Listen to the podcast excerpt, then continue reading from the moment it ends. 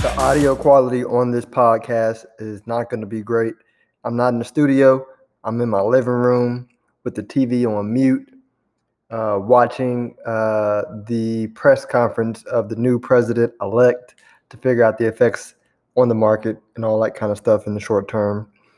But for you audio nerds out there who have noticed the increase in quality since I've been go- using Podcast Mansfield Studios, shout out to Steve Casillo. Uh, uh, just bear with me. seventeen minutes, great information. Don't don't nerd out about it. Don't shoot me any emails. I understand the audio quality is not as great. Just listen for the content, please. It's great stuff. This is a special episode. I did a virtual workshop for the Southwest Dallas chapter of Delta Sigma Theta over the weekend called Financial Planning During a Pandemic. And there were some good questions asked um, during the, at the end of the session. I got to answer most of the questions, but um, I, I didn't get, I was not able to cover some. So these are all the questions that was asked, including the ones that was that I was not able to cover. I'm doing specifically for um, for the attendees. There's a lot of attendees. They did a really good job uh, organizing that. Uh, sh- uh, shout out to Catherine and Ashley. But um, let's go ahead and answer these questions. I'm sure if they had them, then my other listeners might have them, and I could hit the questions that were not uh, uh, addressed during the workshop. So first question, uh, Philip, what are your suggestions for my eighty-seven-year-old mother with fifty thousand dollars to invest? And she doesn't want anything risky.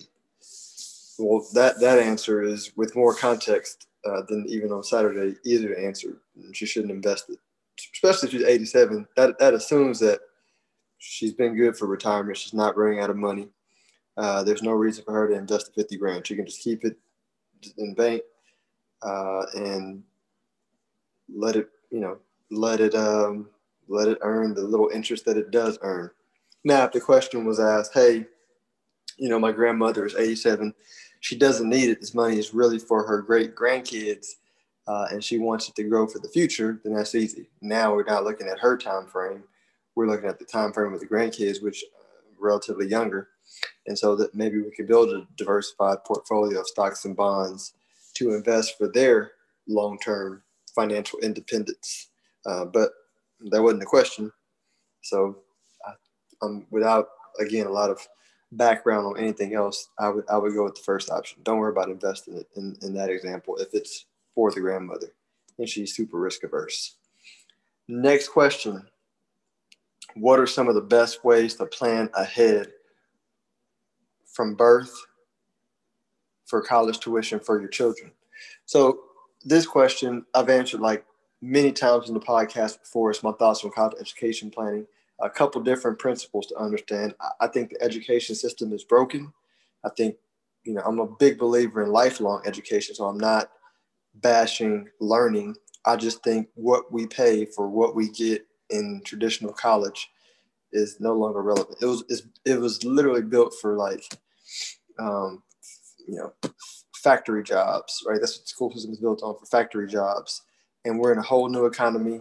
Uh, you, you, I know lots of people with master's degrees that are underpaid or unemployed in, in a lot of instances. And so it needs to be redone. And so, uh, the so that's kind of one aspect of it. The other aspect aspect of it is it's way too expensive. And then the the the current investments in the marketplace that are specifically for college are too restrictive, because if you if if the educational institution is not qualified um, by their definition, then you got to pay taxes and penalties to take your money out, and you and you lose you lose all the tax benefits and then get hit with that penalty. So I'm like, hey, here's the deal.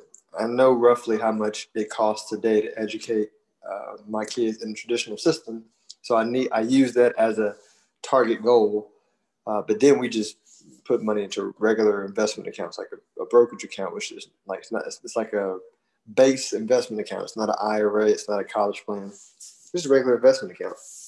It's in our name. We put money in it. It could be used for us or for them later, but we have the target goal, and in that way, if they get to college, when, they, when it's time for them to go to higher education, um, uh, if it's if it's a new system that doesn't qualify under the education plan investment vehicle rules, we got the money for it. If they get a scholarship and we're still in traditional model, um, then we can use the money for other things, like maybe like buying a rental property or invest in their first business. If they decide, hey, I want to go to college, I want to start a business, we got money for that. So it's flexible. You know, downside is you don't, you don't get the tax benefits of the vehicles that are traditionally used for college funding, but I'm, I'm cool. I'm cool with flexibility because there's so much uncertainty in that area uh, in the first place. So uh, that's my thoughts on college plans for kids. Next question. How do I properly invest my money when I go to college? Should I start while I'm in high school? Oh, so this was, this was a question from um, somebody in high school. I don't, I don't have any context around what they're investing for or anything. So here's just my assumption in general for young folks getting started investing. I'm like, just, just invest. I, it, it doesn't really matter where, how. Let your curiosity lead you down whatever path you want and just learn. Because the cool thing about being young is you have time. And so um, uh, and you can make a lot of mistakes before you have to get things right. So just invest, right? Um, there's lots of apps out there. Do your research. I don't, I don't want to recommend any of them uh, on the podcast. Um, but uh, talk to you know, talk to your parents, talk to uncles, aunties who invest. Uh, get their advice, get their opinions. Talk to people who are successful in what they're doing, uh, and then then to start there. Um, and again, uh, after you know, let's assume you're sixteen. By the time you're twenty-six, you, you're going to have lots of experience investing, and and you'll know enough of what to do what, and what not to do to become a successful investor starting at twenty-six. And then you are like light years ahead of most other people. Um, so just get started. Next question. How much does it cost to invest? There's apps where you can invest your spare change. So not that much money. You can invest with literally like your spare change. So no reason to not get started. Next question. What are the benefits of a Roth I R A? And when should you get one? And what's the minimum investment? So easiest answer is minimum investment is easy. I just answered it in the previous question. You can, there's apps where you can start a Roth I R A and invest your spare change. There's a maximum. Those rules change annually based on the I R S limits. So just Google Roth I R A contribution limits, go to the I R S site. It'll let you know that number. Um, The benefits is a Roth I R A, when you take money out in retirement, uh, it's all tax-free. The growth you made plus the money you put in, you pull it out tax-free, which is different than traditional I R As and regular four oh one k plans where when you take that money out, you pay taxes uh, when you take it out. Um, you know, the trade-off is the traditional I R A or the regular four oh one k, when you put money in it, you get to write that off. So, for example, if you make one hundred thousand dollars, if you put five thousand dollars into an I R A, you get to take ninety-five thousand dollars off your income, which means you don't have to pay tax on that five thousand dollars when you put it in there, but they're going to come back and get their taxes later. A Roth, you don't get that tax write-off on the front end, but you get uh, everything that you pull out tax-free later under current rules. So I like it. It's going to be the option that you love when you're retired. Um, it's not going to be as big of a benefit to you today, but delayed gratification is a good thing in a lot of areas, and spe- especially in retirement planning. Next question. What are your thoughts about cryptocurrency? So um, it's nuanced, right? So I, I, I think I think cryptocurrency personally, you know, is the future. It's a new financial system being built by people who know the current financial system is broken. Um, that being said, I think if you don't have a understanding of technology and or economics, and I mean a deep level of understanding economics, I think you should stay away from it uh, because it's the wild, wild west and you can lose a lot of money, and it's not, there's no guarantees in any investments. And this is definitely like a wild, wild west. So um, I think if you're interested in it, start studying economics, uh, get a deep understanding of it, understand the technology of blockchain, and how those two intersect, because that is cryptocurrency. Next question. If you've hit financial hardship due to a loss of a job, uh, where should you start to prepare for retirement or even investing? I think if you lost a job, don't worry about investing for retirement. Focus on figuring out how to make some money. There's lots of ways to make money in this new economy. Uh, lots of people, and I did a podcast episode, uh, I think the two two episodes ago, uh, I released it this past Friday on um, podcasting, making money. People on YouTube making lots of money. Um, Amazon, you know, selling stuff as an Amazon seller, like getting a Shopify store account, um, mowing lawns. Uh, there's lots of ways to make money. I would just focus on like making money right now. And then once you're able to breathe and you your your expense your income can cover your expenses, then go back to thinking about investing. But right now it's offense. Make some money. Um, do you have advice on stocks for a first-time college investor? Same advice I gave the high schooler. Just start. Next question. In this time of the pandemic, a lot of money has been saved. What is the best option for this money? Investment or annuities? Um, the answer to that question is it's really difficult to give an answer to that question without context of what your goals are, what your time frame is, what's your risk tolerance. So an answer that I'm spinning into this question is, in order to answer the question, uh, in order to determine how to invest, you need to know those things: risk tolerance, time frame, uh, what's your goal. Uh, very, very important. Um, if you don't know that, tough to answer to invest. As far as like an annuity, I'm not a big fan of annuity for a whole lot of reasons, but the biggest reason is it is Um, it doesn't allow you to build multi-generational wealth, right? So, so what happens with an annuity? I like to use an analogy. So uh, imagine you have a tree in the backyard that's spitting out fruit, and take care of the tree, provides the fruit that your family eats all year. Uh, what an annuity does is said, hey, hey, you, um, an insurance company t- goes and uproots your tree. They take it and they send you fruit in the mail every year for your family to eat, or every month or whatever.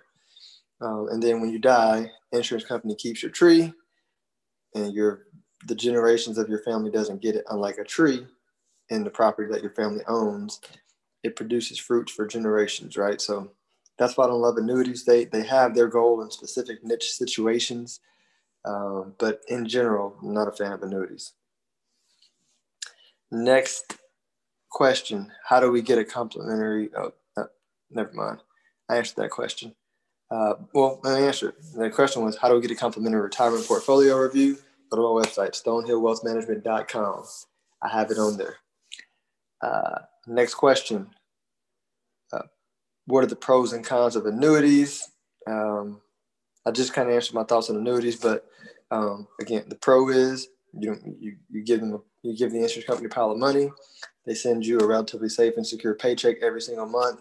You don't have to worry about Uh, creating that income source in an investment portfolio. They send it to you, and the insurance company will guarantee to pay you that money uh, every month for whatever set of period of time you guys agree on. Um, so it's easy. Downside, it's not great for building generational wealth, and I'm about building generational wealth, and so are a lot of my clients. So I'm just not a fan of it. Next question. Is there st- is there still a holding period on the Roth I R A? Which they're asking the length of time it has to be in a Roth I R A. No, there's not a holding period, if I understand the question right, meaning you can put money in there and leave it in there as long as you want to. Next question. Do you think as a beginner, mutual funds will be better? Uh, I like mutual funds as a, as a beginner um, because it's a lot of them are well diversified. Again, there's so many mutual funds though. Like there's something like over sixty thousand mutual funds, um, and, and, and as far as stocks, over twenty thousand stocks. So there's more mutual funds than stocks. So there's lots of more options, and you can still lose money in mutual funds. But in general, mutual funds provide uh, diversification, um, more diversification of individual stocks. But you still got to do your research. So, so, so yes, in general, I think most people should start with mutual funds. Um, But you got to make sure you select right. Uh, again, if this is a college student or uh, high school student just starting out, just start investing, like learn. Um, um, yeah. Last question. Do you believe that endowments are a way to build the financial stability of nonprofit groups? Um, it depends on what stage a nonprofit group is. So in general, no, like if I'm thinking of most nonprofits that aren't set up um, by um, colleges or educational institutions or really, really rich families, in general, no. But if you have like a rich family who's giving you a boatload of money, like a lot of money, um, or you're a big education, educational institution, then maybe. Here's how to think about an endowment, right? So you know how we like save money and put away money for retirement. You know, if you want to, if you want to replace a hundred grand a year of income, you need something like two million dollars today. So most of us spend our life saving for that two million. Once you get the two million, the two million can spit off a hundred grand a year of income to replace the income that, in this example, somebody was needing to uh, replace so they don't have to work anymore. So an endowment, you need to have a big enough pile of money to pay the expenses of the nonprofit, right? That's what an endowment does. So let's say you got a nonprofit that has expenses of a million dollars a year to pay staff, buildings, programs, all that kind of stuff. You need a huge pile of money to earn enough money and interest to cover um, those expenses in, in perpetuity. And so endowments are typically for larger institutions. Doesn't mean you can't start um, growing one now. Um, but again, I don't know enough background about the nonprofit I'm talking about, but most nonprofits are um, raising money to cover just day-to-day living expenses. But once you have, you know, lots of donations coming in and you have extra money coming in, then maybe you think about an endowment. Um, good, good way to be thinking though. I like the higher level thinking on that question. Um, so those are the questions. I wanted to answer them uh, for the folks that didn't get to have those questions answered, and again, share it with the listeners that did not get a chance to attend uh, the presentation. Presentation was great, so if you missed it, I'm sorry. Um, it's a great presentation. Uh, check out the, that, that chapter does things that I believe like quarterly. They have lots of good financial education. It's the Southwest chap, Southwest Dallas chapter of Delta Sigma Theta. Um, y'all enjoy your week.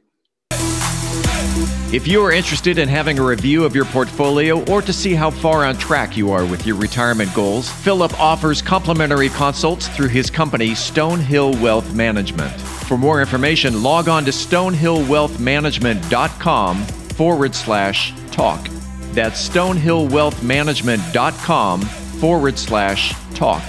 Philip Washington Junior is a registered investment advisor. Information presented is for educational purposes only and does not intend to make an offer or solicitation for the sale or purchase of any specific securities, investments, or investment strategies. Investments involve risk and, unless otherwise stated, are not guaranteed. Be sure to first consult with a qualified financial advisor and/or tax professional before implementing any strategy discussed herein. Past performance is not indicative of future performance.